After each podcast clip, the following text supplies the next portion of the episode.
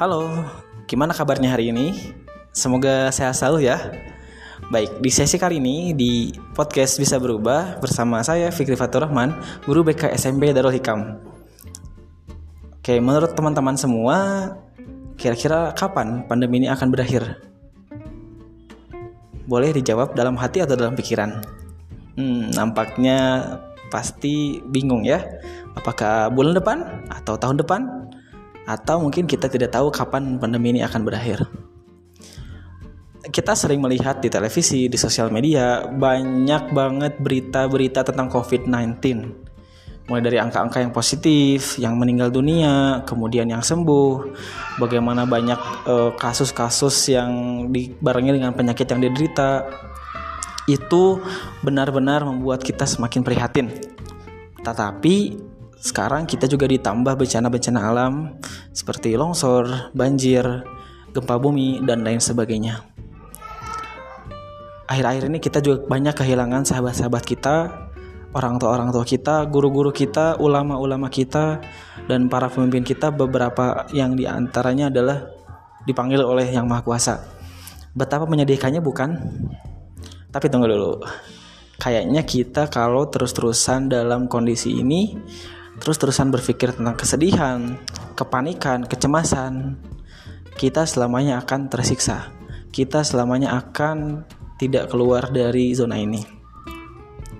Jadi kalau kita mikir kapan pandemi ini akan berakhir, itu nggak akan selesai-selesai. Pertanyaan yang susah buat dijawab. Karena apa? Karena kita nggak tahu pandemi ini kapan akan berakhir. Di samping upaya pemerintah, tenaga kesehatan, tenaga pendidikan, dan tenaga-tenaga lainnya yang berupaya lebih, aparat ya, aparat juga sama, TNI, polisi, dan lain sebagainya, sudah sangat berupaya kuat untuk bagaimana mencegah dan menghentikan COVID-19 ini. Sekarang sudah ramai juga vaksin dan banyak-banyak lagi teman-teman semua. Tetapi kita bisa lihat juga hari ini bahwa ternyata meskipun pandemi ini belum berakhir, tapi setidaknya kita bisa mengendalikan diri sendiri. Kita bisa mengendalikan diri sendiri.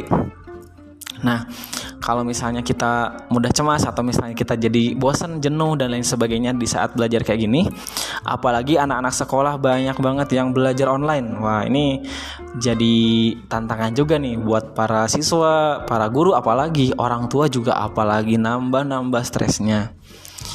Mungkin kali ini agak sisi berbeda nih. Mungkin banyak di luaran sana banyak bicara soal ayo pakai masker, ayo jaga jarak, ayo mencuci tangan dan jangan berkerumun.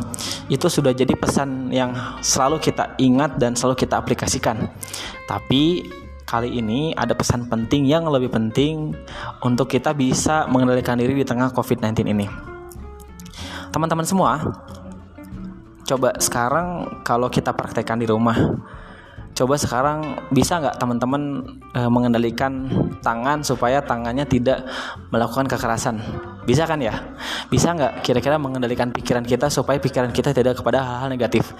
Bisa kan ya? Bisa nggak kita melangkahkan kaki kita kepada hal positif dan tidak kepada hal, hal negatif? Pasti bisa kan? Nah semua itu sebenarnya ada di diri kita sendiri.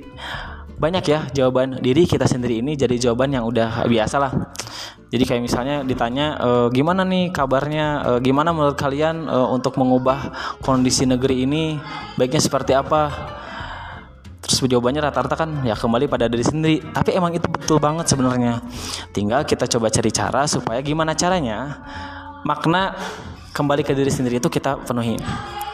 Teman-teman semua ada satu tips and trick yang bisa kita lakukan supaya kita bisa mengelola diri sendiri. Kira-kira apa ya? Nah, kira-kira apa kira-kira? Yang pertama adalah